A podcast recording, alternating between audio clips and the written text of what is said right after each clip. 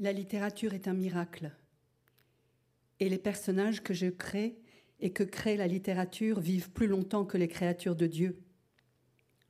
Aucun être humain créé par Dieu ne peut survivre à Hector de Troie, à Hamlet, au père Goriot, à Faust, à Anna Karénine, au capitaine Achab ou au petit prince. L'autre avantage des créatures littéraires, c'est qu'elles sont plus robustes, plus fascinantes et plus durables que leurs créateurs.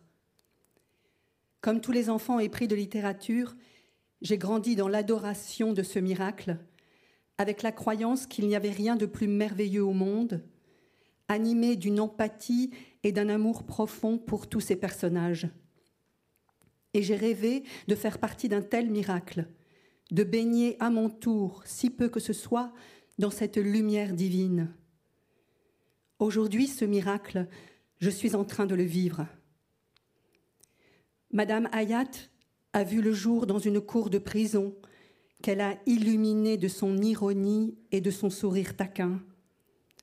Pendant des jours, des mois, des années, elle a vécu avec moi en prison. Je l'ai aimée, je l'ai infiniment aimée. On dit que les écrivains sont jaloux, peut-être oui, mais leur jalousie ne s'étend pas à leurs créatures, au contraire, ils veulent les partager avec les autres. Moi aussi, j'ai voulu que les autres aiment Madame Hayat autant que je l'aimais, qu'ils tombent amoureux d'elle autant que j'en étais tombé amoureux, qu'ils puissent l'apprécier autant que je l'ai appréciée. Ce prix montre que vous l'avez aimée. Vous ne pouvez pas savoir le bonheur que vous me donnez.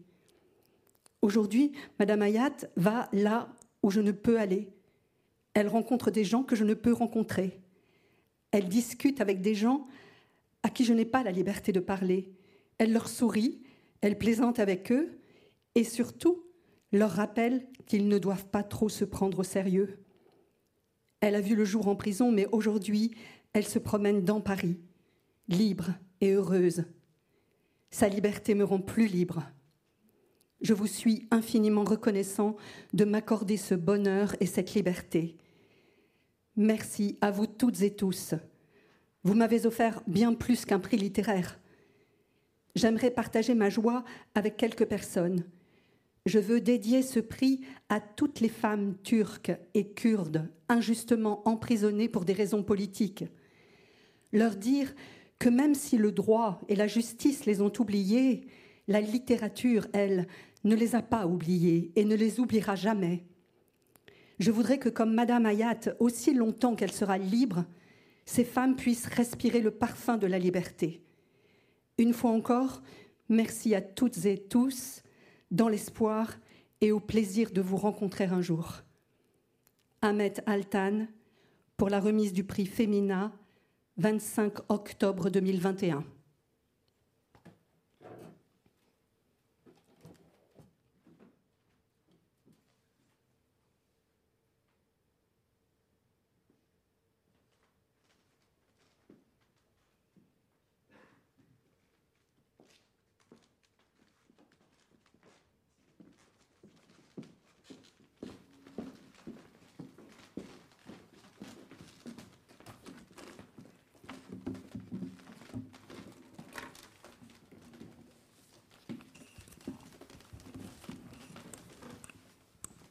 Bonsoir à toutes et à tous et merci d'être avec nous pour cette soirée autour de l'écrivain turc euh, Ahmet Altan. Alors nous venons d'entendre, euh, grâce à Sophie Bourrel, le texte qu'il a écrit pour la, remise du, prix Femina, un prix qui a donc euh, récompensé son roman Madame Hayat, paru à la rentrée aux éditions Actes Sud dans une traduction de Julien Lapère de Cabane qui est juste à côté de moi. Alors comme vous le savez, Ahmet Altan est, sorti de, prison en avril dernier après quatre ans de, détention, et il a toujours l'interdiction euh, de sortir de Turquie, euh, puisqu'on lui a euh, confisqué son, passeport. On, en parlera avec vous, Timur Mudin, vous êtes son, son éditeur, vous dirigez chez Actes Sud la collection Lettres turques, et puis à côté de vous, nous avons le plaisir d'accueillir le romancier Laurent Godet, et grand admirateur de l'œuvre d'Ahmet Altan. Vous entendrez tout au long de cette soirée des des extraits de Madame Hayat, lus par Sophie Bourrel. Alors quelques mots pour, pour présenter l'œuvre d'Ahmed Altan. il, a, il a publié plusieurs romans parus chez Actes Sud, comme Une blessure de sabre, L'amour au temps des révoltes et Je ne reverrai plus le monde, qui était un, recueil de textes écrits en prison pour présenter rapidement l'intrigue de Madame Ayat, qui est un roman euh, extrêmement riche, hein, qu'on peut à la fois euh, lire comme une histoire d'amour, comme un roman euh, politique, comme un, livre sur la littérature ou sur, la, sur la lecture. Je présente rapidement les personnages. Euh, Fazil, qui est un, écrivain, un, étudiant euh, en lettres euh, désargenté, s'installe dans, une petite pension où vivent des personnages assez hauts en couleur. Alors il y a par exemple une père, un, père et sa petite fille de 5 ans, un videur qui est par ailleurs un cuisinier hors pair, un travesti qui est aussi supporter de foot et celui qu'on appelle le poète.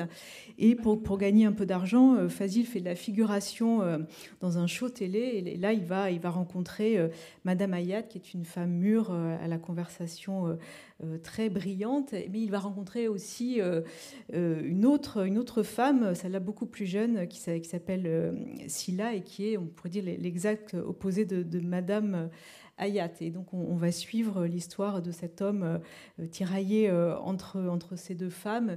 Et puis bien sûr, euh, ce, livre est une, est une fable sur la, sur la Turquie contemporaine, sur l'oppression sur, et sur, et sur l'arbitraire. Un, mot peut-être à, chacun d'entre vous sur, sur ce, beau texte qu'on vient d'entendre, qu'Ahmet Altan a, écrit après la, réception du, prix Femina. Je ne sais pas qui, qui veut commencer. Timur Mudine, allez-y. Bon, alors Ahmed Altan est assez euh, familier hein, de ce genre de, texte aussi, c'est-à-dire qu'il sait très bien euh, euh, remercier, se présenter dans une situation donnée. C'est un, grand éditorialiste. Hein, quand il, était, il avait joué Al Taraf, il était connu pour ça. Donc il sait en une page dire voilà l'essentiel de ce qu'il a à dire, et aussi bien politiquement, aller vers son public. voilà, donc il l'a fait une fois de plus. Laurent Godet? Moi, je trouve que c'est un, très beau texte et je suis sensible à cette, euh, cette manière en fait, qu'on retrouve dans son journal de prison. Euh, on voit à quel point la, littérature est, visiblement, euh, viscéralement importante pour lui, pas, pas d'une manière abstraite et, théorique. Manifestement, c'est le cas dans le journal, ça l'a aidé à tenir. C'est-à-dire que la référence mentale à ses personnages, à certaines citations qu'il utilise et qu'il et qu'il met dans le livre sont, des espèces de points d'appui euh, dans son existence pour résister, en tout cas dans le journal. Et là, c'est un peu pareil, ce qui nous dit des personnages qui vivront plus longtemps que chacun d'entre nous. On sent qu'il y a une espèce de, profonde admiration pour le, pour le personnage littéraire. En fait, c'est ça que j'aime bien dans cette, euh, dans cette lettre, c'est qu'il ne parle pas des auteurs, euh, il ne parle pas de la littérature avec un grand L, il parle des personnages. Et c'est quelque chose qu'on retrouvera et dont on pourra peut-être parler. C'est très incarné et c'est toujours très sensuel. C'est les personnages. C'est à hauteur de personnages et c'est quelque chose que je trouve infiniment, euh, euh, du coup, vivant, forcément. c'est de la chair et il y en a beaucoup aussi dans Madame Ayat.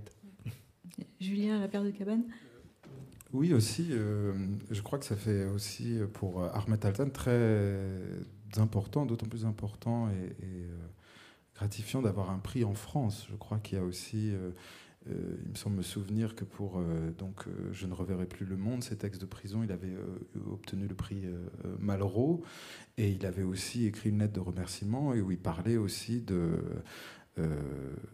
du fait qu'il était à Paris en pensée et que je crois que cette idée d'être reconnu notamment en France, à Paris, par le public français, lui qui vient d'une famille euh, francophile. Enfin, euh, c'est quelque chose qui rajoute aussi, et, euh, aussi dans la courte vidéo qu'il a envoyée au moment de la, de la remise du prix Femina, il y avait cette idée de je ne suis pas avec vous physiquement, mais je suis avec vous en pensée. Et c'est au fond ce qui est pour lui la, force, la puissance de la littérature, qu'il dit à la fois dans les textes de prison, qu'il dit d'une autre manière dans son roman, et qu'il dit dans ses remerciements. C'est-à-dire que euh, idée de communion ensemble autour des personnages, autour des textes, euh, malgré la distance. Alors, euh, l'enfermement quand il était en prison, et puis aujourd'hui, l'impossibilité de voyager. Donc, je crois que voilà, la, reconnaissance en France, notamment pour lui, a peut-être une valeur encore plus, encore plus importante, certainement, je pense. Comment ces, textes, euh, le roman euh, Madame Ayat et, les écrits de prison, euh, sont arrivés jusqu'à nous? Puisque le, roman Madame Ayat, jusqu'à une date très récente, n'était pas publié en, Turquie, et, les écrits de prison ne, le sont pas, ne sont toujours pas. Alors, comment a-t-il réussi à faire passer ces textes? Les textes sont sortis comme, ça se passe généralement pour ces écrivains en prison. Hein, c'est euh, souvent l'avocat hein, qui sort des manuscrits, euh, petit bout, euh, grand, de, de, feuillets parfois. Et bon, ça, finalement, ça a été moins, ça a été moins sévère pour lui que pour. Asler Erdogan, au début, c'était des tout petits morceaux de papier qu'elle collait à la vitre, on prenait en photo. Bon, lui, il a eu finalement une certaine, enfin, au bout de quelques mois, en tout cas, une certaine autonomie pour écrire et pour confier ça. Personne n'a arrêté, personne n'a saisi les textes. Ensuite, ils étaient recopiés par son, son amie assistante, euh, Yasemin Chongal, euh, qui a mis ça en, turc. Euh, bon, c'était déjà en turc, enfin, bon, en le tapant, probablement encore un petit peu, et puis elle l'a traduit en anglais, parce qu'elle est traductrice d'anglais. Donc en fait, le texte s'est vu comme ça, justement, incarné deux fois à la maison par Yasemin. Euh, alors effectivement, il n'a pas été publié euh, tout de suite en turc. Son éditeur ne voulait pas publier les textes de prison, il avait peur de, représailles, ce qui peut-être était le cas. Et euh, bon, moi, j'y suis allé en septembre, leur raconter ce qu'on faisait. En, frimant un peu, j'ai dit il va avoir un prix. Bon, on y comptait, mais bon, je ne savais pas. dès que le, prix était accordé, ben, le livre est sorti une semaine après. Mais N'oubliez pas qu'on n'avait pas à le traduire cette fois-ci. Il était écrit en turc. Donc ça y est, le 5, euh, euh, le 5 novembre, il est sorti en turc. Mais c'est intéressant qu'il ait choisi de, publier d'abord les écrits de prison avant le roman, parce qu'on on pourrait dire au fond que le, roman est, moins directement politique, même si on, peut, voir l'arrière-plan politique, mais, pour quelles raisons les, les parutions dans cet ordre-là, par l'étranger en tout cas? Il a d'abord écrit euh, les textes de prison. C'est ce qui est sorti dans les premiers mois. Je pense qu'il fallait se, reprendre un petit peu pour arriver à la fiction. C'est pas, pas facile. Euh, même si au fond, il, enfin, on va peut-être en parler tout à l'heure, il, a poursuivi l'histoire. Hein. Le, premier, le, deuxième livre suit vraiment le premier. Mais bon, il était assommé par euh, l'incarcération. On lui disait c'était une condamnation à vie quand il est entré, à perpétuité quand même. Donc euh, il est entré à 65 ans. Euh. Quand il est sorti en avril, il avait 70 ans quand même. Hein. C'est un élément important. Alors, on, va reparler euh, tout à l'heure des, éléments du procès, puisque le, les trois procès sont en cours, hein, c'est absolument pas terminé. On, va peut-être écouter un, premier extrait de, Madame Ayat. Donc, euh, euh, on, est plutôt au, début du, roman. Fazil a, rencontré Madame Ayat et, ils, ont, dîné au restaurant, et, pour la première fois, il, va, il va la suivre chez elle. Nous allâmes de nouveau dans le restaurant aux mille et une statues. Elle avait attaché ses cheveux. Vous n'étiez pas là le week-end dernier? J'avais affaire, répondit-elle sans autre explication. Je me sentais en colère contre elle, quoique la raison de cette colère m'échappât. Il n'y en avait aucune. Je m'obstinais pourtant à en trouver une dans le fond de ma cervelle, comme on fouille dans une vieille malle, sans savoir ce qu'on y cherche. Tu es ailleurs, on dirait, me dit-elle. Non, lui répondis-je en riant. Puis je lui racontai l'histoire de bouquiniste et celui de la photo. De tels gens existent, dit-elle, mais ils sont peu nombreux. Puis, avec un sourire sarcastique, elle ajouta On rencontre beaucoup plus d'imbéciles qui savent le prix de ce qu'ils ont à vendre. À propos, tu savais que la Terre, une fois tous les 20 000 ans, dans son cycle autour du Soleil, se met à trembler d'un coup je n'avais jamais entendu pareille théorie. Non, je ne savais pas. Si. Et c'est lors d'une de ces secousses que le Sahara s'est transformé en forêt, et pendant 20 000 ans, le désert était une forêt, puis la terre a tremblé de nouveau, et la forêt a disparu, le désert est revenu. Je la dévisageais, l'air de lui demander si elle se fichait de moi. Je te jure, j'ai vu un documentaire là-dessus. Ils ont trouvé les traces d'une très ancienne forêt en faisant les fouilles dans le Sahara. Elle but une gorgée de raki. En tout cas, ça me paraît un peu idiot de prendre les choses au sérieux quand on habite sur un caillou aussi instable. Et comment vivre sans les prendre au sérieux? Et comment vivez-vous, vous qui êtes sérieux? Elle me caressa la main du bout du doigt.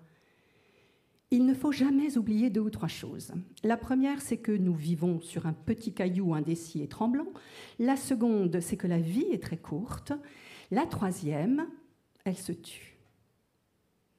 La troisième, tu la trouveras toi-même. Allez, mange un peu de ces délicieux mésés. Elle n'aimait pas les disputes. Elle n'insistait jamais. Elle disait seulement ce qu'elle avait envie de dire et se fichait pas mal de l'interprétation qu'on en ferait ensuite. Ce soir-là, elle portait une robe couleur prune. Lorsqu'elle se penchait en avant, mon regard plongeait dans le sillon d'ombre qui courait entre ses seins.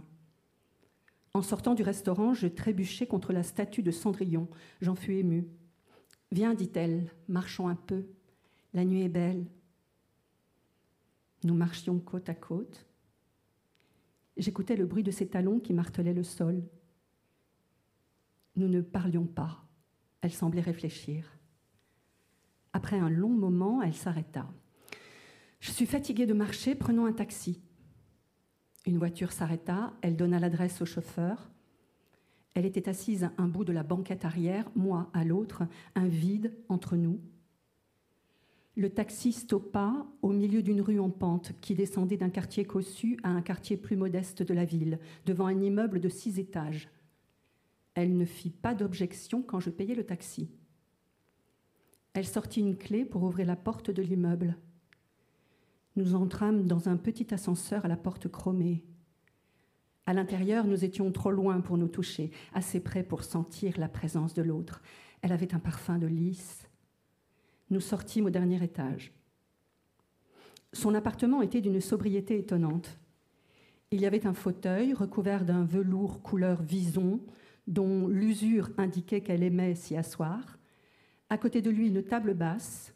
Contre le mur, un canapé à trois places, vert canard. Plus loin, un guéridon où trônait un vase rempli de fleurs fraîchement coupées. Et encore un immense écran de télévision qui paraissait l'objet le plus cher de la maison deux lampadaires coiffés d'abat-jour, l'un placé à côté du fauteuil, l'autre à l'angle du canapé, diffusaient une lumière douce. Assieds-toi, je t'en prie, je vais faire un café. Je pris place sur le canapé. Elle revint avec deux cafés. Elle s'assit sur le fauteuil, les jambes croisées. Sa robe remonta sur sa cuisse. J'en avalai ma salive, incapable de savoir quoi dire quoi faire. Elle était clairement en train de me séduire, et moi, je n'arrivais même pas à me rendre compte que j'étais en train d'être séduit. C'est très beau chez vous, dis-je d'une voix timide. Tu aimes? Oui, vraiment. Son appartement embaumait la fleur. Les rideaux étaient tirés. Elle me regardait en souriant d'un air espiègle et joueur. Nous bûmes nos cafés sans dire un mot. Je sentais pourtant qu'il fallait que je dise quelque chose, mais aucune phrase ne me venait à l'esprit. Et je ne savais pas si elle attendait que je fasse le premier geste. J'étais tétanisée sur place. Elle posa sa tasse de café vide sur la table basse. Viens, me dit-elle doucement en se levant. Je la suivis dans le couloir, les yeux rivés sur le mouvement de ses genoux, au bout du couloir, nous entrâmes dans la chambre à coucher. Une veilleuse était allumée au chevet du grand lit.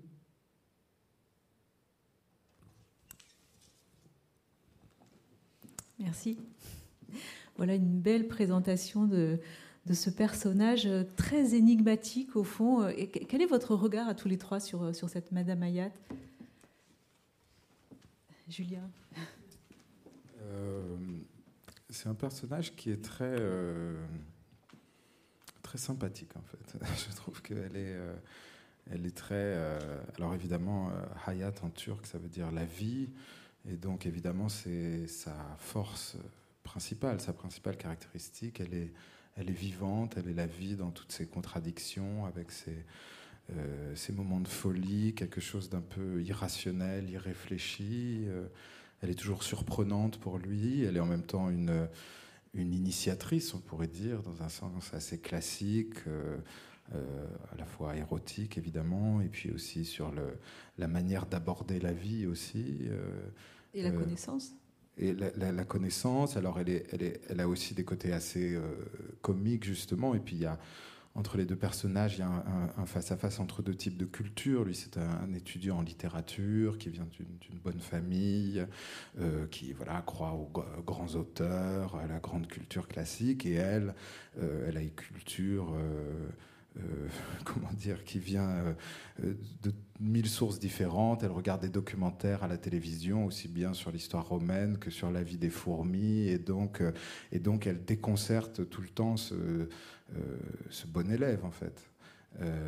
évidemment, c'est ça aussi qui excite ce jeune homme, l'idée que quelqu'un puisse dire, voilà, des histoires, la Terre, il y a une secousse tous les 20 000 ans, c'est que c'est complètement absurde, et en même temps, il y a toujours une forme de sagesse philosophique euh, a. Donc elle est à la fois une créature un peu euh, épicurienne et en même temps euh, tout à fait sage, dans, un, sens aussi assez classique.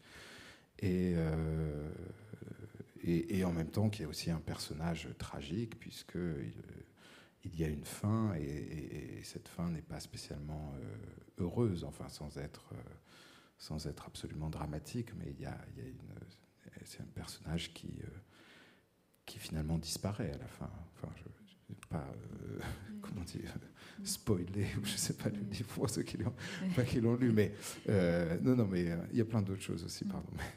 Et puis, il y, a, en effet, cette, vous parliez, de, Laurent, tout à l'heure de, l'incarnation, mais il y, a, cette écriture très sensuelle qu'on a, qu'on a bien entendue là, un, mélange de, de sensualité et d'humour. Oui, c'est, eh ben, Julien a vraiment parfaitement parlé. En tout cas, moi, c'est comme ça que je l'ai ressenti. Ce personnage, il est tout ce qui vient d'être dit. Ce que j'aime beaucoup, moi aussi, peut-être juste pour rajouter une chose, c'est, que euh, c'est un personnage euh, dont on finalement qui va garder ses zones d'ombre du début jusqu'à la fin. Et je trouve que c'est un un très beau réflexe de la, part de l'auteur de ne pas tout nous dire d'elle.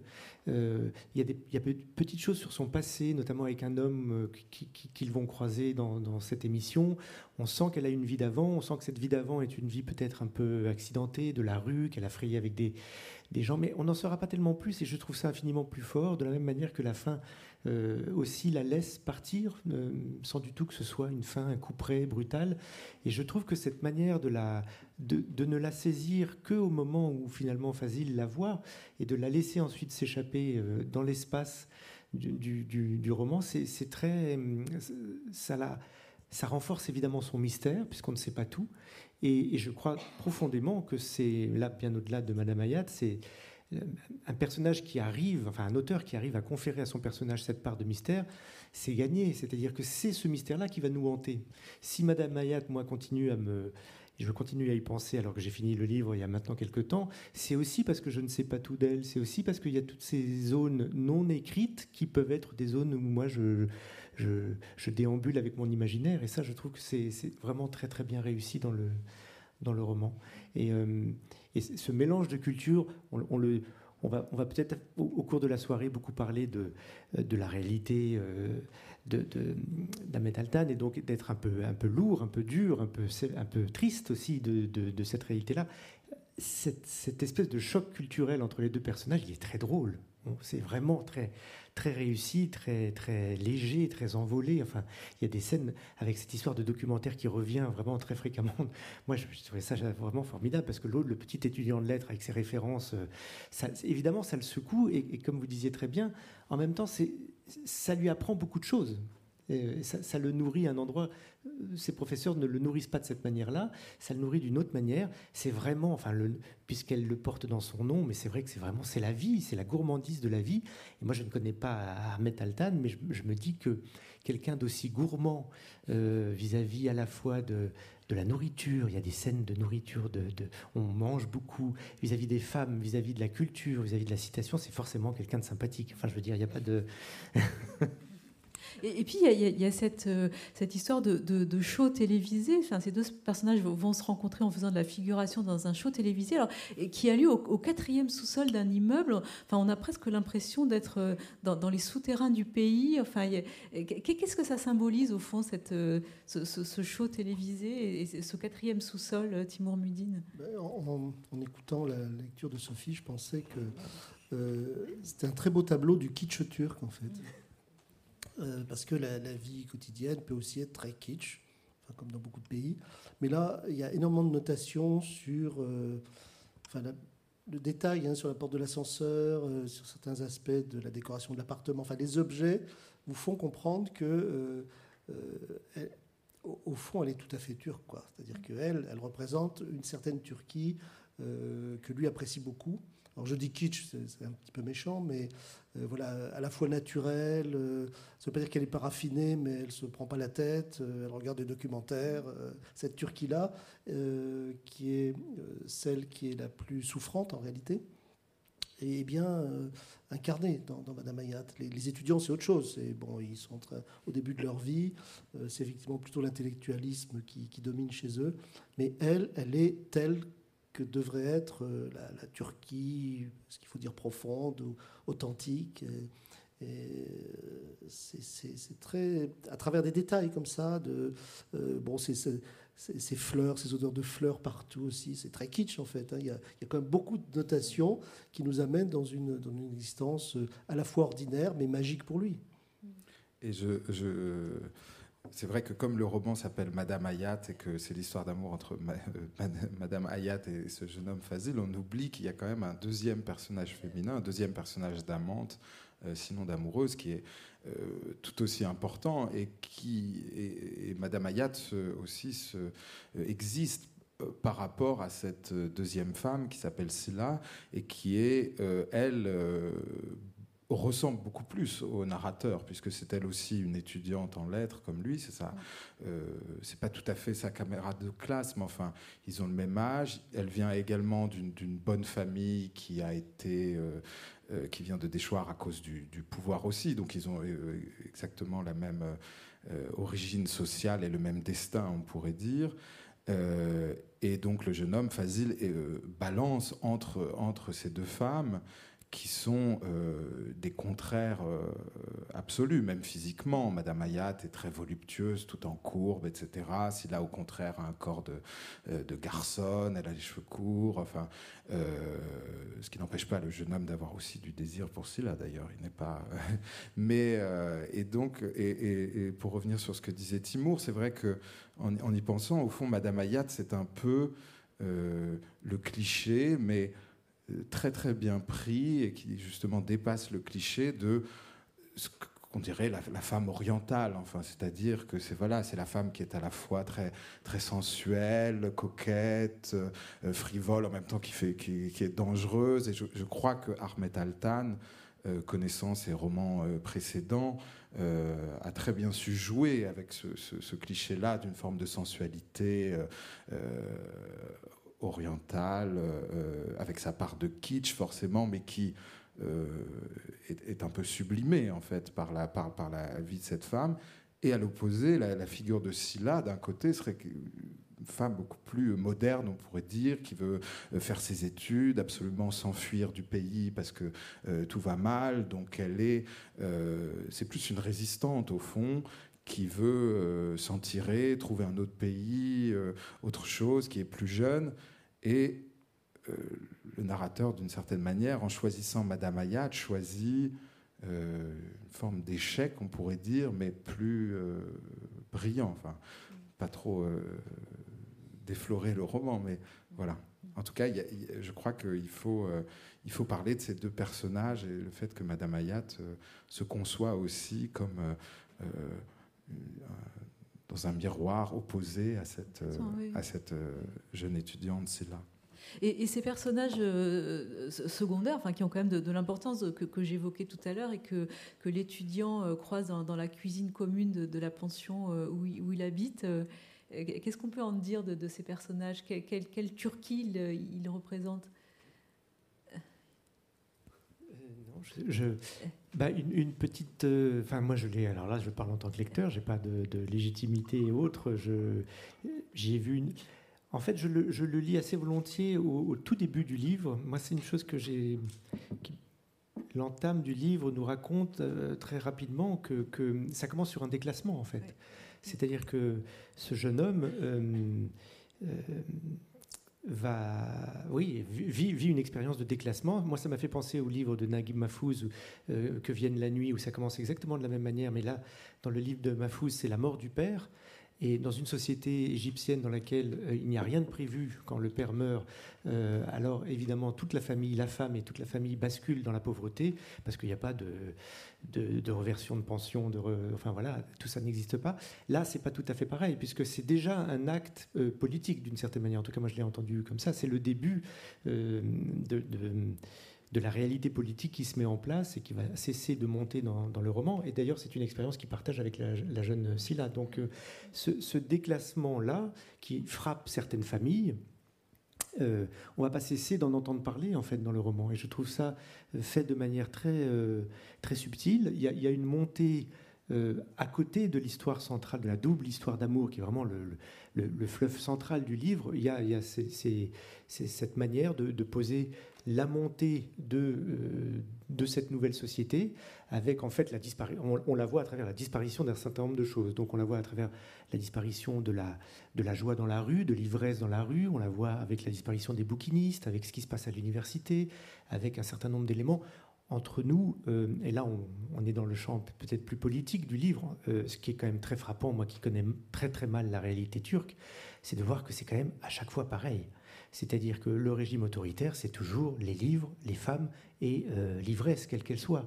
Euh, et donc là, c'est dit sans être souligné euh, vraiment fortement, c'est simplement mis en place avec cette histoire des déclassements. C'est-à-dire qu'il y a des destins qui sont totalement fauchés. Et dans la petite société, il n'y a pas que ça, mais il y a ça aussi. Des gens qui sont là alors que manifestement, ils avaient une autre vie, ils étaient ailleurs. Donc ils se retrouvent avec cette espèce de partage de destinée que moi, je ne peux pas m'empêcher de mettre en relation avec ce qu'il y a dans Je ne reverrai plus le monde, où, euh, Ahmed Altan nous, raconte euh, sa vie quotidienne dans cette cellule-là, où il est évidemment pas seul dans sa cellule, et il n'a pas choisi ceux avec qui il va vivre ces années-là, et, où il se retrouve, on le sent, avec des gens on le disait tout à l'heure en coulisses, avec peut-être avec lesquels ils n'auraient pas parlé dans la rue. Enfin, et pourtant, ils vont partager beaucoup. Alors, il y en a un qui prie, euh, ce qui n'est pas le cas de Ahmed Altan, encore qu'il lui fait un jour une promesse qu'il priera un jour avec lui, et il le fait. Donc, moi, je vois un peu la même chose, c'est-à-dire que le destin les regroupe. Et qu'à partir du moment où le destin les regroupe, ils font société. Et donc, il faut euh, raconter aussi comment ils se croisent, comment ils s'échangent trois, quatre mots. Euh, le papa avec la, petite fille, c'est à la fois très tendre et finalement, il ne se passe pas grand-chose. Hein. Ils, ils, se croisent. C'est des boules de billard qui se croisent. Qu'est-ce qu'on peut, dire, euh, Timon Midine, sur, la, manière très, très, très subtile dont, la politique euh, arrive dans le, dans, le roman? Qu'est-ce qu'on peut ajouter alors?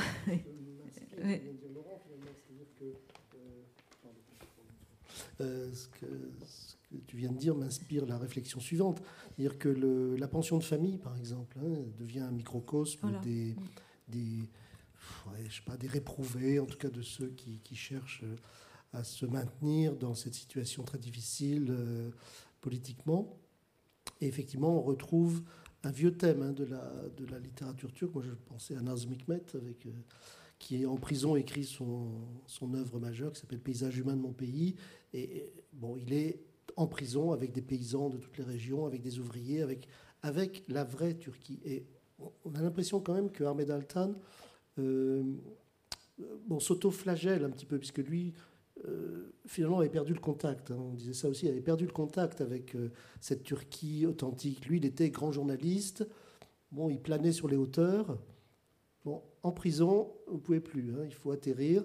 Et là, donc, il en a trouvé, je trouve, une illustration littéraire qui est, qui est impressionnant parce que personne en Turquie, en tout cas jusqu'à présent, n'a raconté l'après 2016, hein, donc euh, tentative de, de qui échoue et les, les, vagues de répression de cette manière aussi intelligemment, en disant voilà, ça a brisé des, euh, des milliers de familles. Euh, certains se, ont dû se reloger tant bien que mal dans des, espèces de, colloques ou de pensions de famille. mais c'est une chance, parfois. Ça aussi, il le dit. Euh, c'est quelque chose que personne n'aurait imaginé présenter comme ça jusqu'à lui. Donc c'est très fort, cette idée que euh, voilà, la situation politique, vous pouvez la lire dans la vie quotidienne, et il faut survivre, et il faut résister. Bon, ce que je disais tout à l'heure, il a, il a même pris la parole il y a quelques mois pour dire, s'adressant à ses concitoyens, donc il est, il est libre, il est chez lui à Cadiqueuil, il a accordé un entretien où il a dit c'est pas la peine d'avoir peur de la prison. Hein. Tout le monde a peur de la prison. Il ne faut pas avoir peur de la prison. C'est rien du tout la prison. Alors, ce sont des paroles de bravage, etc. Mais voilà, ça c'est Ahmed Altan, peut-être aussi euh, ce qu'il a fini par penser. La prison, c'est juste euh, un aspect de la société et ça peut vous, vous, aider à progresser. Ne suis pas sûr, hein, mais ça, peut être ça aussi. Euh, Julien, vous, qui avez traduit euh, les, écrits de prison et, le roman Madame Mayat, quel, lien faites-vous entre les, entre les deux? Il y, a beaucoup de liens, en effet, sur, plein d'aspects. Bon, déjà sur le fond, parce que les textes de, de prison d'Ahmed Altan euh, qui, sont à la fois un récit de son arrestation, de ses jours en prison, donc un récit réaliste avec des anecdotes, etc. Mais également, on pourrait dire, pas tant un manifeste qu'un cri aussi euh, de révolte, de colère, et puis à la fin quand même d'espoir. Et c'est un, un, livre aussi qui est une, une, non, pas une déclaration d'amour, mais une déclaration de foi dans la littérature qui, finit en disant Je suis un écrivain, je traverse les murs, et, euh, même avec un certain euh, panache hein, à la fin, alors que euh, on aurait pu s'attendre à des considérations beaucoup plus, j'allais dire, politico-politiques. Mais Ahmed Altan finit ses textes de prison en écrivain, en romancier, et en affirmant cette, euh, cette vocation-là qui est, selon lui, justement ce qui lui permet de résister à, la prison. Et je trouve ça tout à fait euh, significatif que le roman vienne après ces textes de prison, comme l'a dit Timour, parce que euh, non, c'était en coulisses, ça. pardon, mais parce que les, textes de prison, voilà, c'était le, le, cri de colère au moment où il fallait pas craquer déjà. Je pense qu'il fallait écrire quelque chose, donc c'était c'est plus fragmentaire. Et ensuite, le roman, je crois, c'est une. Euh, alors, je ne sais pas exactement euh, au bout de combien de temps il a commencé ce roman. Ça serait d'ailleurs assez intéressant de savoir la chronologie exacte. mais je pense que c'est au moment où il a repris conscience que même en prison, il, restait romancier et il fallait qu'il le soit. Il a commencé ce roman.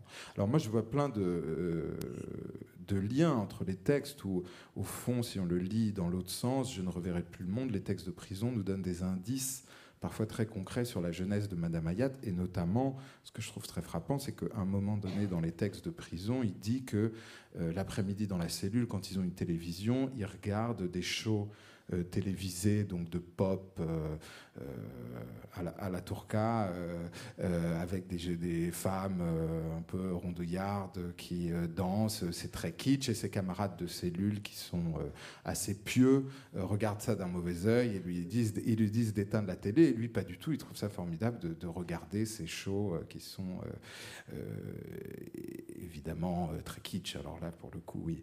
Et c'est évident que le fait qu'il euh, ait situé la rencontre entre les personnages et l'une des, dans l'un des lieux euh, euh, essentiels du roman soit justement ce plateau d'émissions pop où il y a des danseuses, des gens qui chantent, on imagine très bien que Ahmed Altan a vu ça à la télé en prison et que ça l'a inspiré, et que peut-être même le personnage de Madame Ayat, évidemment, il, a, sans doute, il est sans doute inspiré de plein de choses et de plein de personnages réels, je n'en sais rien, mais euh, en tout cas ça, ça a été peut-être l'idée qui lui a donné l'idée de départ. Et puis il y a plein d'autres moments comme ça. Effectivement, l'analogie entre la communauté de la cellule de prison et la colocation euh, dans cette vieille pension où habite Fazil, ça aussi c'est euh, un peu cette communauté fermée qui se ressemble.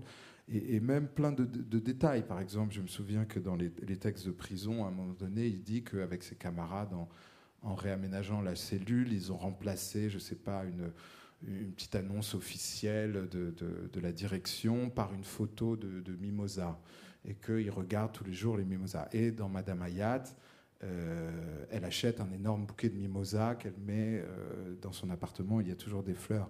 Et donc, moi, j'imagine que Ahmed Altan, comme ça, a pris plein de, de, petits détails qui étaient comme autant de, de, Madeleine de Proust, en fait, hein, dans sa cellule, qui venait de la télévision, je ne sais pas, de, euh, des images qu'il pouvait recevoir ou des conversations. Et on les retrouve dans ce roman. Alors même si évidemment le roman ne parle pas du tout de prison, il est, pas, il est en apparence assez peu politique finalement, il ne, il ne nomme quasiment jamais la Turquie d'ailleurs. Hein, c'est, évidemment, on reconnaît tout à fait la Turquie et Istanbul, mais il, n'est pas situé dans une ville euh, qui existe. Mais euh, voilà, on est. Mais euh, donc, il y, a beaucoup d'indices, mais je trouve ça très révélateur que finalement le roman soit d'une certaine manière la consécration, l'aboutissement, la production finale, si on veut, de son passage en prison et, ça dit quand même qu'Ahmed Altan est avant tout, et veut être avant tout, euh, un romancier, un écrivain, euh, plus qu'un journaliste euh, politique ou un essayiste, ce, qu'il est par ailleurs aussi. Oui, je, voudrais juste prolonger ce que dit Julien, parce que je, pense qu'il y a une grande honnêteté de, de Altan de, nous faire part dans son journal, je ne reverrai plus le monde, de ce qui le traverse aussi en tant que doute d'écriture ou vis-à-vis de l'écrivain qu'il est ou qu'il voudrait être. Et, euh, il parle de ça en fait. alors lui, il, nomme les deux catégories, si j'ai bien, compris, l'écrivain et l'œuvre. Et il se reproche à lui-même d'avoir euh, trop privilégié, ou enfin je ne sais pas comment dire, d'avoir été trop du côté de l'écrivain, c'est-à-dire j'imagine de la figure comme ça, euh, qui se constitue autour de l'écriture, mais la, mais, qui la déplace un peu de l'opposition politique, du grand journaliste qu'on va mettre en prison, qui, qui, tire l'œuvre derrière lui, mais qui la tire.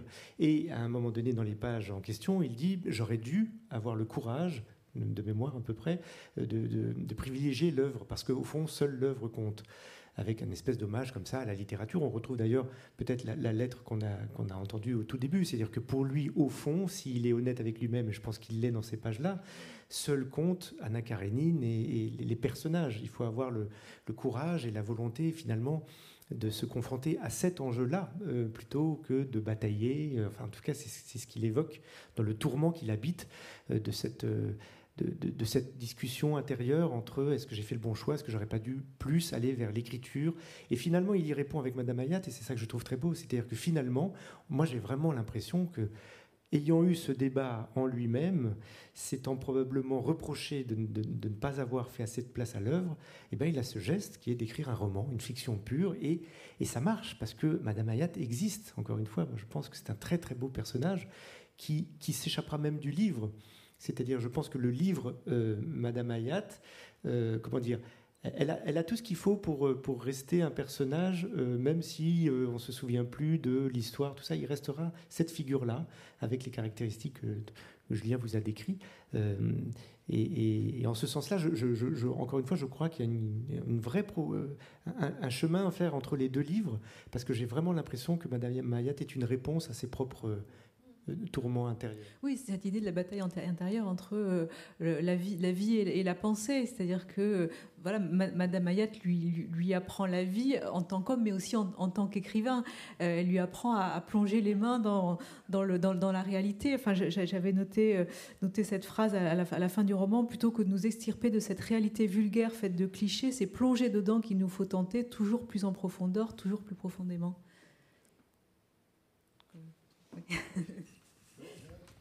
fait, il a, toute une période de, euh, je dirais, d'échec littéraire. Quand, euh, ce que je disais tout à l'heure, c'est le, dernier roman, euh, qui est assez ancien, publié avant d'aller en prison, quand il était en pleine bagarre journalistique, etc., n'était pas très bon hein, à ce moment-là, et consacré à la guerre du Sud-Est, avec un officier turc, plein de doutes, mais bon, c'était un peu, c'était à la fois cliché, pas très bien. Et là, il a repris les choses en main. Quoi. Je pense que ça va beaucoup surprendre les, lecteurs turcs hein, qui se disent bon, il est, il a fait son œuvre, euh, c'est un journaliste qu'on a mis en prison. Non, là, c'est autre chose. C'est une renaissance, ce livre, vraiment. On écoute un, deuxième extrait du, roman. Alors pour ce deuxième extrait, on, a choisi euh, un passage euh, assez tragique euh, qui concerne le personnage qui, s'appelle le, poète, donc un de ces personnages qui, vit dans, le microcosme de, la petite auberge. À mon retour à l'auberge, je trouvais le poète attablé dans la cuisine avec quelqu'un que je n'avais jamais vu. Ah, on t'attendait, dit le poète en me voyant. Je fis chauffer du thé et les rejoignis autour de la table. Je te présente Muntaz, il travaille avec moi à la revue. Demain, je pars dans ma province, je serai absent quelque temps. Muntaz t'apportera les articles à relire. Tu es toujours d'accord? Oui Parfait. Tu relis et corriges les articles, puis Muntaz viendra les récupérer. Compris. Ne laisse pas traîner ces textes. Notre revue est autorisée, il n'y a rien d'illégal, mais on a quand même intérêt à ce qu'elle ne tombe pas entre les mauvaises mains. Compris. Le poète me sourit, comme un père fier de son fils. Fais attention à toi, dit-il en me tapant sur l'épaule. On se voit à mon retour, et il sortit. Personne d'entre nous ne pouvait encore savoir quelle affreuse tragédie se tramait dans le silence de cette douce nuit-là. Je fus réveillée par des éclats de voix, des hurlements. Le jour se levait à peine. J'ouvris la porte de ma chambre, le couloir grouillait de flics. Six policiers frappaient contre la porte du poète en criant Police, ouvre Tous les locataires de l'étage étaient sortis sur le pas de leur porte. Seule celle du poète restait close. Ouvre, sinon on enfonce la porte aucune réponse. Je fermai ma porte et courus sur le balcon. La chambre du poète était à trois chambres de la mienne. De mon balcon, j'avais une bonne vue sur le sien. Je jetai d'abord un œil en bas. La rue était pleine de voitures de police, gyrophares allumés. Les sinistres éclairs bleus et rouges griffaient les murs dans un tourbillon de plus en plus dense et effréné. Puis je tournai le regard vers le balcon du poète. Il était là. Il portait une chemise très légère. Les policiers qui étaient dans la rue l'avaient vu, eux aussi. Il est sur le balcon, disaient-ils dans leur talkie-walkie à l'adresse de leurs collègues à l'intérieur. J'entendais la porte craquer sous leurs coups. Le poète se tenait sur le balcon avec une sérénité qui me glaçait, comme s'il était sorti contempler le lever du soleil par un beau matin d'été. Je ne pouvais le quitter des yeux. J'avais peur que les flics soient furieux, qu'ils ne l'auraient pas ouvert et qu'ils se vengent en le tabassant. Ouvre la porte voulais-je lui crier, mais mes mots s'étouffèrent dans ma gorge. Son regard croisa le mien. Il m'avait vu, mais ne me voyait pas. Il pensait. Quand un jour je lui avais demandé quel était son plus grand rêve, il m'avait répondu Monter à la tribune devant des millions d'hommes et de femmes réunis sur une grande place et leur dire la vérité et voir leur visage illuminé par la vérité. Il semblait prêt à le prononcer, ce grand discours dont il rêvait, tout seul, sur le balcon. Un instant, j'y ai vraiment cru. J'ai cru qu'il allait parler. J'ai attendu qu'il parle. La porte craquait. Elle était proche de céder. Une main appuyée contre le mur, il passa doucement de l'autre côté du garde-corps. Les policiers dans la rue le fixaient sans plus dire un mot. Il prit une longue respiration, regarda vers le ciel, puis vers moi. Son visage était nu, vide, pur comme un miroir. Je voyais les nuages s'y refléter. J'ai la main. Il était trop loin. Puis, poussant d'un geste vif contre le mur derrière lui, il se jeta dans le vide. Il atterrit devant les voitures de police. J'entendis le bruit de son corps qui heurtait la chaussée. Il eut un dernier spasme, il était étendu, les bras en croix, un genou remonté contre le flanc, du sang coulait de sa tempe. Je voulais m'enfuir du balcon, rentrer dans ma chambre, mais je restais là, je le regardais, comme si en cet instant, la plus grande preuve d'amitié que je pouvais lui offrir était de regarder sa mort en face, de ne pas le lâcher des yeux. C'était une manière de défi lancé aux responsables de sa mort, je crois. Aussi, je sentais un remords énorme, comme si, pouvant le retenir, j'avais ouvert les mains et l'avais lâché. Peut-être que j'aurais pu encore l'arrêter si j'avais crié, mais ma voix s'était nouée. Je l'avais vu glisser dans le vide. Les flics avaient cassé la porte.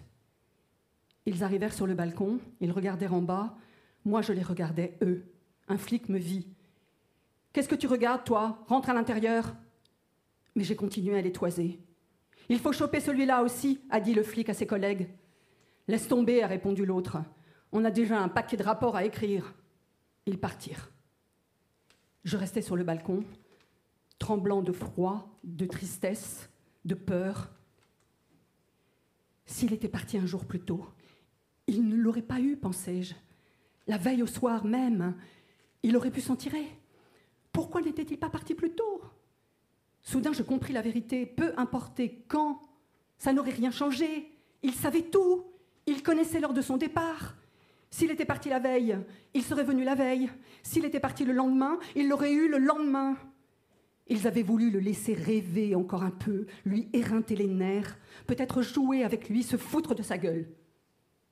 Le ciel était couvert, quelques rayons de soleil filtraient à travers les nuages, le jour s'était levé, la rue était vide à présent. Une tache de sang sombre marquait l'endroit de sa chute. Je descendis dans la cuisine. Tout le monde était là. L'incrédulité, la stupeur et l'effroi qu'on ressent toujours face à une mort brutale se lisaient sur les visages. Gulsum pleurait en silence. Chacun racontait la même histoire, disait aux autres ce qu'il avait vu. Pourquoi il a fait ça disait le commis que le poète appelait un type confus. Selon moi, c'était une connerie. Personne ne lui répondit. Il n'aurait pas supporté d'être enfermé, allais-je dire, mais je me tue. Quelqu'un a un téléphone demandai-je. Bodyguard me tendit le sien. Il était très tôt. J'écrivis un message à Scylla. Tu es réveillée Trois minutes plus tard, elle répondit Vous êtes qui? C'est moi, Fazil. Elle m'appela dans la seconde. Elle parlait à voix basse pour ne pas réveiller ses parents, mais on sentait qu'elle tremblait d'inquiétude. Tout va bien? Qu'est-ce qu'il se passe Je vais bien, ne t'inquiète pas. On peut se voir avant les cours? Passe me prendre dans une heure. Tu es sûr que ça va? Oui. J'avais besoin de parler à quelqu'un qui détestait la mort. Que cette mort affreuse choquerait, qu'elle terrifierait. Non pas pour être consolée, mais pour partager ma terreur et ma haine. Une heure plus tard, j'étais devant chez elle. Qu'est-ce qu'il se passe? me dit-elle en montant dans la voiture. Je lui racontai tout. Mon Dieu, oh mon Dieu, disait-elle en pleurant doucement. Fazil, on ne peut plus vivre dans ce pays. C'est de pire en pire chaque jour. Ils ne donneront sûrement pas de passeport à mes parents, mais moi j'ai des chances de pouvoir récupérer le mien. Tu as un passeport? Oui. Tu as des visas? Je souris amèrement. Oui. Quand mon père était riche, il m'avait offert tous les visas possibles et imaginables. Je vais écrire à Akan. Je poserai ma candidature dans son université. Fais-le toi aussi. Tu as de bonnes notes, ils te prendront. On ira là-bas ensemble, on fera nos études et on travaillera en même temps. Je ne sais pas. Il faut que je réfléchisse. Réfléchis, mais réfléchis bien. Il n'y a pas d'avenir ici. Merci. Il y a beaucoup de, choses dans, ce passage. On, comprend bien euh, le, climat de, peur qui, règne en Turquie. Euh, on voit aussi les, menaces qui, pèsent sur toute une catégorie de la, population, des intellectuels, des, journalistes. Euh, et puis, Ahmet Altan, dans ce passage, pose aussi la, question du, départ. Qu'est-ce qu'on fait? Est-ce qu'on peut partir Timur Mudin euh, en réalité, depuis 2013, sur les événements de Gezi, puis surtout 2016, beaucoup, beaucoup d'étudiants sont partis, oui. Alors il fallait trouver une bourse, un accueil, euh, ne serait-ce qu'en France. Hein. Énormément sont venus, euh, tant bien que mal, pour faire des études, pour poursuivre des études, pour échapper à ça. J'en ai encore vu la semaine dernière, on avait une rencontre de un couple qui sont venus, qui ont un petit boulot, mais ils disent tout est mieux que la Turquie. Donc ça, a été vrai fuite des cerveaux hein, depuis, Donc c'est très représentatif de ce qui s'est passé pour la jeune génération. Encore que Fazel finalement renonce, hein, lui, euh, il, finit par renoncer, parce qu'il y a aussi ceux qui sont attachés à leur pays, euh, aux parents, etc. Mais oui, ça, ça, a fait, ça a fait beaucoup de dégâts, euh, sans compter, bon, on l'a beaucoup lu, hein, des, des, interventions de l'État dans les grandes universités, comme celle du Bosphore, qui est une université privée anglophone. Bon, là, ça a été la guerre. Hein. Ils ont réussi à faire expulser le nouveau recteur, mais il y en a un autre pire qui est arrivé. le combat est permanent, c'est épuisant d'ailleurs. Mm. Mais oui, ça fait, ça fait, ça fait fuir une partie de la jeune génération, cette, mm. cette affaire.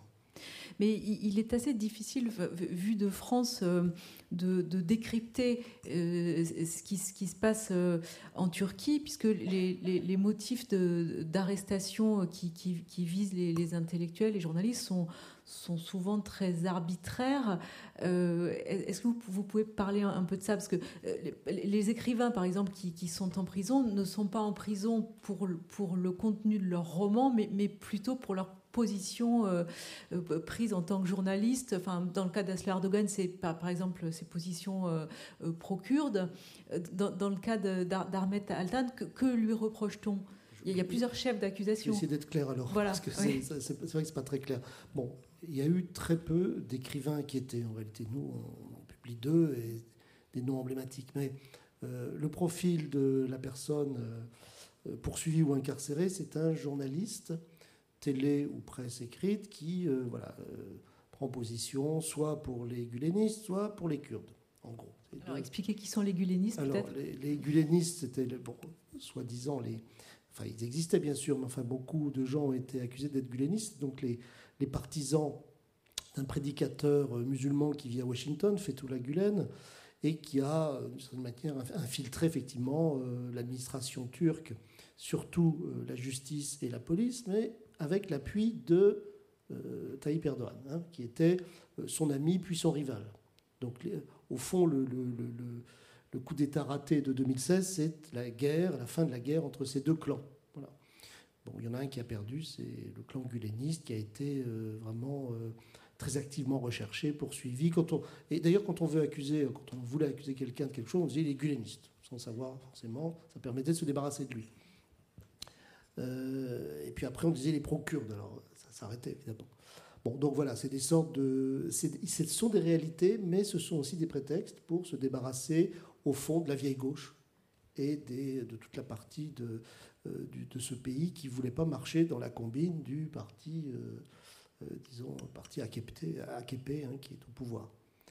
Voilà, ça c'est clair, enfin c'est assez clair je pense pour un bon Puis après il y a toutes sortes de, de nuances diverses.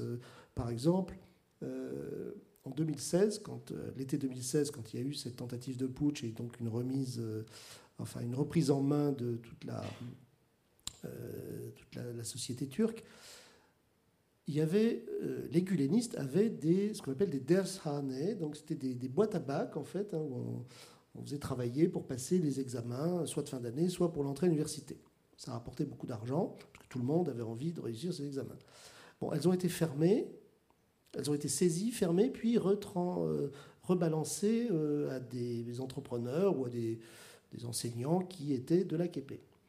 Donc en fait, non seulement il y a eu une fermeture et une, une arrestation de gens, mais il y a eu de... Euh, en fait, on a volé les biens. Il y a eu une captation des biens immobiliers, etc. Donc en fait, c'est, il y a des strates extrêmement profondes euh, de désorganisation, et c'est très présent dans le roman, euh, à travers le, père de cela, hein, de cela qui, euh, je dis cela parce que c'est cela en turc, c'est Silla, qui va perdre tout du jour au lendemain, puisqu'on leur bloque même leur carte de crédit, ils sont obligés d'habiter, hein, les parents sont obligés d'habiter un petit studio qu'on leur prête, et la mère va faire les marchés, etc. Et puis, alors, moi, un des passages que je préfère, que je trouve très fort et très, très emblématique de cette nouvelle situation, c'est la rencontre avec l'ancien chauffeur du père, qui devient. Et alors, là, c'est quand même très clair. Bon, pas clair quand on est lecteur français au départ, mais pour les lecteurs turcs, c'est très clair. Il a une entreprise de bâtiment. Et la construction, c'est la richesse du parti AKP. Donc c'est très clair qu'il a basculé avec ses copains de la mairie pour bâtir une petite entreprise et puis devenir riche et arrogant et, insupportable. Bon, euh, c'est très très bien fait. Le roman est quand même très politique, a énormément de niveaux, euh, de niveaux euh, différents. Voilà. Alors évidemment, on parle pas, on parle peu de la prison en fait ça y a une menace, etc. Mais c'est pas. Là, c'est la prison, là, c'est la société réelle. Quoi. À l'extérieur, c'est comme ça, qui est une sorte de prison aussi. Euh, si c'était qu'à la, fin du roman, euh, il a une manière très belle de retourner la situation dans, laquelle il se trouve, puisque le, roman se, termine sur le, personnage de, Fazil qui, regarde euh, de, depuis la rue la fenêtre de Madame Ayat donc en espérant voir l'intérieur, alors que lui, l'écrivain, à ce moment-là, euh, était à l'intérieur de la prison et il, espère regarder l'extérieur. Donc c'est un retournement est, qui est assez beau, je trouve. Énormément de clins d'œil en fait de, ce type-là, à la fois sur son lieu d'écriture, sur ce qu'il a voulu faire, sur. Mais euh, on peut dire que c'est une, je vous dis, il n'y a pas, d'autres romans en ce moment. Enfin, il y en avait un de Ayhan Getchkin, qui est un jeune écrivain d'origine kurde, là, qui avait publié un roman euh, chez Actes Sud aussi, et qui a écrit un roman qui s'appelle Un procès, Bildava, où il raconte ça, le déclassement d'une famille d'officiers qui est injustement accusée d'être guléniste. Et c'est la, descente aux enfers, en fait. Voilà, bon, il y a quelques textes, mais c'est et c'est ça qu'il faut raconter. C'est ça qu'il faut raconter en littérature turque en ce moment, bien sûr. Euh, oui, je voulais. Le, passage qu'on a entendu, il y a ce personnage qui, à mon avis, est très important symboliquement du poète, justement, qui lui est euh, euh, l'opposant pur, enfin le, révolté. C'est une figure pure qui va jusqu'au bout, jusqu'au suicide. Et, et ça, c'est très intéressant, la rencontre entre le narrateur Fazil, parce que et ça, c'est aussi une des grandeurs, je trouve, du roman d'Ahmet Altan. De, euh, son héros est toujours euh, un anti-héros. Enfin, il est, il tiraillé par le doute et la culpabilité en permanence. Et ce face-à-face avec l'homme qui meurt littéralement pour ses idées et qui euh, essaye de l'entraîner en politique, de l'initier. Je crois qu'il y a une phrase assez formidable dans la cuisine où le poète, qui est très charismatique, demande au jeune Fazil Tu t'intéresses à la politique? Et il répond non. Et il lui répond Oui, mais la politique s'intéresse à toi. Et donc, c'est-à-dire, tôt ou tard, euh, tu vas voir. Et, en effet, il le voit mourir sous ses yeux. Et donc, il s'engage un peu plus, il est pris par la colère, mais il ne devient pas pour autant lui-même le poète. Et ça, c'est très fort, je trouve, dans le, dans le roman d'Altan.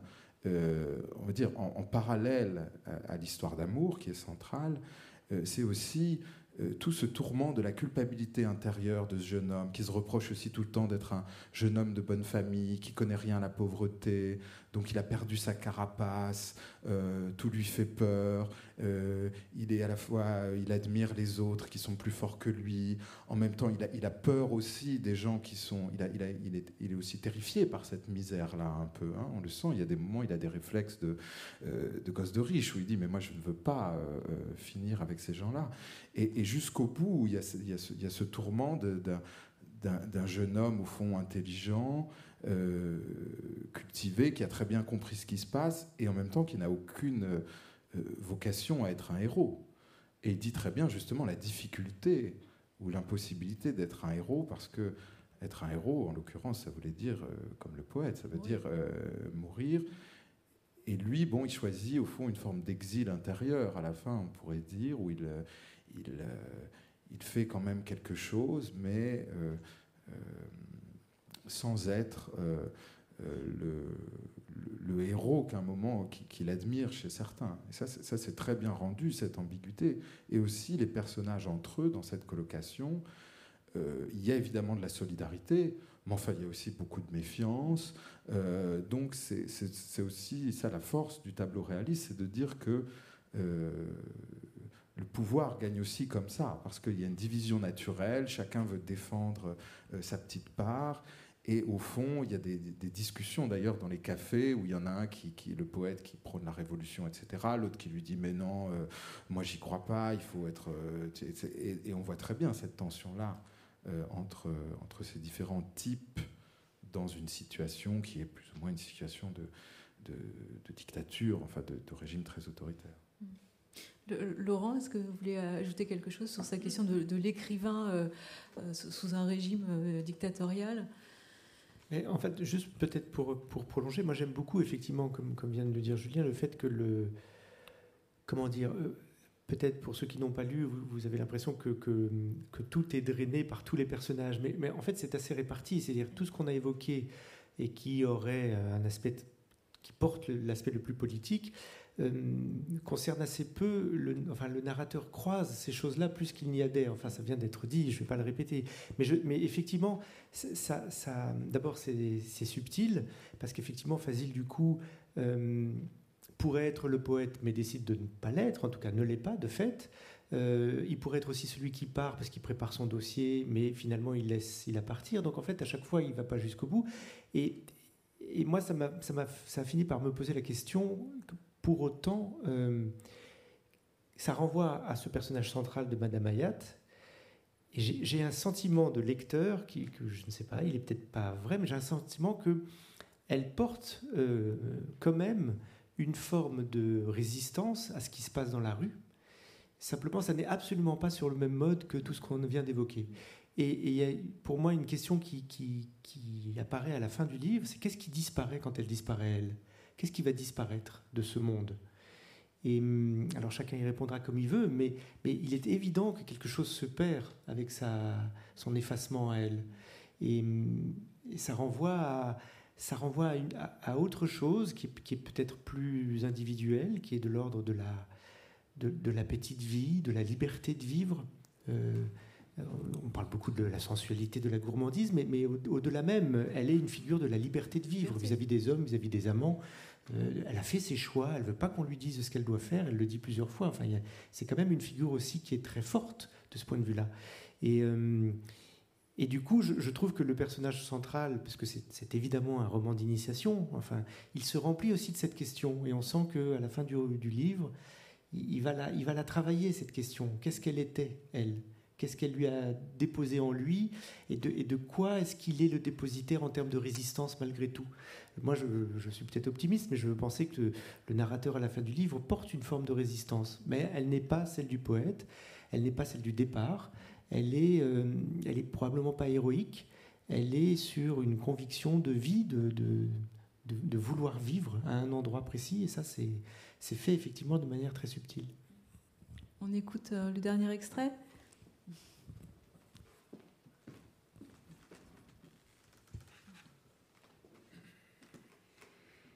Je quittais le studio seul, errant par les rues. Il n'y avait pas un chat dehors. En arrivant près de ma rue, j'aperçus les types au bâton. Ils étaient de bonne humeur. Ils se taquinaient du bout de leur gourdin. Je fis un détour par les petites rues de traverse pour ne pas tomber nez à nez avec eux. Chaque fois que je les voyais, une peur terrible m'envahissait. Marcher m'apaisait. J'avais oublié où j'allais. Je réfléchissais. Levant la tête, je m'aperçus que j'étais arrivée dans l'avenue où se trouvait le passage des bouquinistes. Mais le bâtiment n'était plus là. Il avait disparu. À la place, un grand trou avec une flaque de boue. Pendant des années, j'étais venue ici. J'avais flâné dans l'odeur de poussière et de vieux papier. J'avais acheté là mes livres préférés j'avais tenté de déchiffrer sur leurs pages jaunies les notes prises par ceux qui les avaient lues avant moi, et j'avais moi-même ajouté des signes aux signes, des pensées aux pensées en annotant ces livres. Ils avaient démoli tout le bâtiment. Le vieux bouquiniste me l'avait annoncé pourtant, mais je n'y avais pas cru. Je ne pouvais pas croire qu'un tel bâtiment pût disparaître. C'était comme une agression, une attaque contre moi-même. Il faut que je parte, pensais-je. Il faut que je quitte le pays. Ils sont entrés secrètement chez moi. Ils ont détruit, brûlé mes affaires. Et sur les murs effondrés, ils ont écrit des slogans menaçants. Ils ont annoncé qu'ils reviendraient. Voilà comment je raisonnais. Je m'assis sur le trottoir, pareil à un général vaincu, son armée enfuie, qui s'assied sur un rocher en attendant que les forces de l'ennemi le trouvent et le tuent. Je méditais quelle était ma défaite je découvrais ce qui m'avait vaincu, ce qu'était ma solitude, mon désespoir, mon impuissance. Silla avait raison, il fallait s'enfuir pour survivre. Nous devions partir, nous éloigner à tout prix d'ici.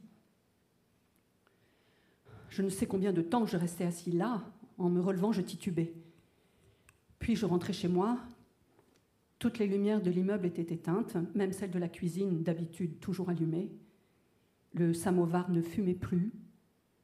Je montai dans ma chambre, j'allumai la lumière, ouvris la porte du balcon. Le ciel était clair, les étoiles brillaient. La nuit avait un goût de printemps. Le dictionnaire regorgeait de folie, de tragédies affreuses sur deux pages. Moi aussi, j'aurais dû envoûter Madame Hayat, la charmer, pour qu'elle oublie ce jour où elle m'avait vue avec Scylla, pour la délivrer de cette amertume qu'à cause de la différence d'âge entre nous, elle ne se sentait même pas en droit de m'avouer. La charmer afin qu'elle n'ait plus peur pour moi. Je l'aurais fait si j'en avais eu la force. Si j'avais pu être sûre que c'était le moyen d'effacer définitivement son je t'ai vu avec une fille, je n'aurais pas hésité une seconde à me comporter comme un dieu. Je m'endormis tout habillée, la porte du balcon encore ouverte, j'avais mal dans tout le corps. Le lendemain, en arrivant à l'université, Je découvris tous les étudiants rassemblés dans le jardin, la foule grondait, je compris qu'il s'était passé quelque chose de grave. J'interpellai un camarade pour lui demander la raison de tout ça. Ils ont arrêté Madame Nermine et Monsieur Kahn ce matin. Pour quelle raison? Ils auraient signé une déclaration commune. Les 50 autres profs qui l'ont signée ont aussi été embarqués ce matin. Je laissai la foule des étudiants derrière moi pour courir au secrétariat, récupérer les documents dont j'avais besoin. Je mis tout dans une enveloppe achetée à la boutique de la cantine, puis je téléphonai à Céla. Je voulais vivre ce moment-là avec elle. Nous allâmes à la poste. Mais pourquoi on ne les scanne pas plutôt? On les enverra par email. Ça me plaît plus par la poste, lui répondis-je. Elle plissa les lèvres. Tu es bizarre. L'enveloppe fut expédiée. Ils ont arrêté Nermine et Kahn, tu sais On finira par oublier tout ça, dit-elle. Mais ce n'est pas si facile d'oublier. Elle voyait que j'étais réellement triste. Viens, rentrons chez nous, me dit-elle en me prenant le bras. Jamais encore, elle n'avait parlé de ma chambre en disant chez nous. Je ne pus m'empêcher de rire. Le sexe comme consolation, c'est ça? Tu connais une meilleure façon de se consoler. Si tu en connais une autre, dis-le moi, j'improviserai. La pointe de ses doigts qui serraient mon bras suffisait à me faire sentir combien je l'aimais, combien nous étions proches. C'était une chaleur dont on ne s'est jamais rassasié. Si je n'avais pas eu autant d'images de Madame Hayat en tête, j'aurais pu dire à cet instant que j'étais heureux. Quel est ton parfum préféré, Silla? Pourquoi? Je veux t'offrir ce parfum quand on atterrira au Canada. Je la raccompagnai chez elle le soir, puis j'allai au studio de télé. Madame Ayat était encore absente. Merci. On le disait euh, en commençant cette, euh, cette rencontre, euh, aujourd'hui, Ahmed Altan ne peut pas sortir du pays. Euh, on lui a pris son passeport. Qu'est-ce qui va se passer dans, les semaines euh, qui viennent? Alors, il y a ce qui est prévu, ce qui va se passer, j'en sais rien. Il ne se passe pas grand-chose, en fait. Il, euh, donc, il a trois procès sur le dos hein, qui correspondent à des articles, à une émission de télé, un acquittement qui, a été, qui va être jugé, enfin, bon, des trucs impensables. Donc là, il y a eu une première une première audience euh, à la mi-novembre, et puis ça a été reporté au 21 janvier. Et souvent c'est comme ça, reporté, reporté. Enfin, on l'a vu pour euh, Asler Dohan, hein, reporté, reporté jusqu'au moment où il, s'épuise un petit peu, malgré euh, évidemment des pressions de la Cour européenne des, droits de l'homme, hein, qui, a quand même obtenu la sortie de prison, mais qui, alors, voilà, qui est là, qui est présente, ces décisions sont présentes, et puis généralement les, la justice turque fait durer le plaisir, quoi c'est une sorte d'épée de Damoclès euh, en permanence euh, maintenue au-dessus de ses têtes. Mais donc il peut retourner en prison, éventuellement. Enfin, on ne lui souhaite pas, bien sûr. Mais... Euh, bon, c'est pas, pas ce qui, ce qui se dit chez lui. Hein. C'est probable à chaque fois, bon, quand on s'écrit, c'est probablement il n'y aura pas de, de sanctions, il n'y aura pas de peine, mais c'est quand même toujours là. Bon, d'autant plus qu'en ce moment, le pouvoir est très affaibli et que ça, ça part un petit peu en autre boudin hein, ces, temps-ci, donc on, peut tout imaginer. Simplement, euh, un auteur comme lui, avec ses antécédents, euh, on va dire politiques et journalistiques, pourrait être poursuivi par un autre pouvoir, le suivant. Voilà, c'est ça qui doit l'inquiéter. Et, est-ce qu'on sait exactement aujourd'hui combien de, de, journalistes euh, intellectuels sont emprisonnés en, Turquie? Oui, enfin, il y a des rapports de, l'association des écrivains et des éditeurs, mais euh, le dernier que, j'ai lu portait sur, euh, je sais plus, 2017. Bon, euh, il y en avait déjà 150. Ça doit tourner, je dirais, entre 150 et voilà, peut-être quelques dizaines de plus. avec les, bon, les listes sont très précises. Il y a les chefs d'accusation à côté, on laisse un peu songeur. Et puis, il y a toutes sortes de profils. Euh, il, y a, des, journalistes, quelques journalistes connus, hein, surtout pour les, grands journaux qui ont été comme ça, euh, à un moment euh, fermés, puis rouverts, etc. On, a, gardé les journalistes en prison pour certains. Et puis, il y a aussi des petites mains. il y a des, vendeurs de journaux. Enfin, c'est hallucinant. C'est surréaliste de lire la liste et de voir où, dans quelle prison, pourquoi, quelle est la peine demandée. C'est-à-dire, on a, on a cette sorte de, coup de pied dans la fourmilière, je suppose, du point de vue du gouvernement, pour faire peur. Mm. C'est évidemment des mesures pour faire peur. Et, parmi les, figures euh, très connues, on, a appris il y a, quelques jours le maintien en détention de Osman Kavala, qui qu'on appelle le milliardaire rouge, qui est une, figure très très connue de, l'opposition. Oui, qui est un, effectivement la chance d'être milliardaire, rouge, parce qu'il est, il est très nettement de gauche. Alors, il a beaucoup, beaucoup soutenu euh, des, courants culturels, en fait. Lui, il est.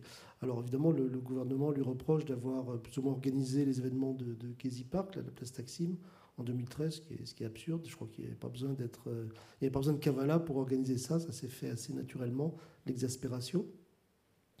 Et, donc, lui, s'est beaucoup occupé de la mémoire des Arméniens, j'allais dire du génocide. Non, en fait, la mémoire des Arméniens, faire euh, réhabiliter des églises, des lieux de mémoire, etc.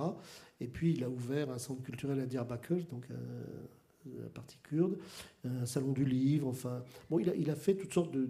c'est l'ouverture, quoi, c'est le dialogue. Euh, euh, à, la, turque, ce que fait absolument pas le gouvernement. Donc c'est un, ennemi non déclaré, mais c'est plutôt un ennemi culturel qu'un ennemi politique en fait. Et oui, bah, pour l'instant il sort pas. On verra si avant l'été, c'est pareil, la décision de la, Cour de justice a déjà condamné la Turquie une première fois, mais n'a pas encore mis en place les mesures de, rétorsion. On va voir ce que ça donne. ça, ça pourrait être sa chance pour, sortir. Mm. Vous vouliez ajouter quelque chose, euh, Julie? On, se demandait tout à l'heure euh, avec, euh, Laurent Godet comment était perçu Ahmet Altan en Turquie? Question délicate. Bon, euh, autant répondre franchement. Hein. il est euh, dans, le public jusqu'à ce qu'il aille en prison. Il, y a eu une période où il était très mal perçu, comme euh, pour plusieurs raisons. D'abord parce que dans ses actions journalistiques, il a, il a fait envoyer pas mal de gens en prison, des militaires, puisque bon, de toute façon lui détestait la junte militaire, donc ça n'a pas dû l'empêcher de dormir. Mais bon, il y avait des injustices là-dedans, donc ça n'a pas été oublié de ce côté-là. Euh, et puis, euh, bon, c'est euh, des tribunes sur les Kurdes, des tribunes sur les Arméniens, etc., ne sont pas passées très bien parce qu'il y a quand même une bonne partie du public de gauche qui est nationaliste et qui n'aime pas tout ça. Donc il avait, bon, en plus, je vous dis, une certaine baisse dans le talent. Enfin, c'était pas, pas sa grande période, disons, entre 2005 et 2015. Et puis alors là, par contre, euh, enfin, j'espère que le public turc va reconnaître euh, cette espèce de renaissance littéraire extraordinaire avec ce roman. Puis je pense que les, je crois que c'est pour, pour euh, janvier les textes de prison. Hein, c'est ce que l'éditeur a dit.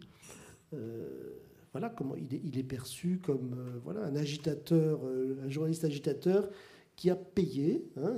je pense que quand il était là en prison, pour le dire clairement, il y a des gens qui se sont réjouis. Et puis après, c'était un petit peu long. Et puis finalement, ils ont quand même compris que c'était très injuste, puisque bon, euh, il n'avait pas à aller en prison. Hein. C'était évidemment euh, tout ça était totalement inique. Il aurait pu se faire un petit peu asticoter au tribunal, mais pas, pas ça. Est-ce que vous savez s'il a commencé à écrire un, autre livre? C'est Julien que ça intéresse. oui, apparemment, il y en a un autre qui a été écrit et qui, qui s'apprête à nous parvenir. Voilà. Merci à, tous les trois. Euh, et, merci à, vous euh, de, votre attention. Et donc je rappelle que, que ces, deux livres, parce que vraiment on, invite à, lire les deux, euh, Madame Ayat et Je ne reverrai plus le monde, les, textes de prison Darmet Altan. Euh, sont euh, disponibles chez, chez, Actes Sud et également euh, dans, le hall de, la Maison de la Poésie, puisque le, libraire vous attend si, vous souhaitez les acheter. Merci. Oui, Laurent. juste pour, je, pense que certains d'entre vous peut-être se demandent bon, bah, qu'est-ce qu'on peut faire par, rapport à son destin à lui et à, et à cette réalité qu'on décrit. Je, je, crois très sincèrement en tant qu'écrivain qu'il y a une chose qu'on peut faire, c'est être curieux. Ça, ne vous coûtera rien, ça vous enrichira. Et, euh, je pense très sincèrement que la, curiosité d'aller vers les livres, vers ses livres à lui, et c'est de là en particulier, puisque c'est de cela dont on parle, est une manière de, de, lutter contre l'isolement qu'on lui impose, contre le rétrécissement de, sa capacité de rencontre, parce que vous allez rencontrer son monde. Euh, vous ne le rencontrerez pas lui, mais vous allez faire comme moi, vous allez rencontrer son monde. Donc euh, la curiosité est une arme. Voilà. Merci beaucoup.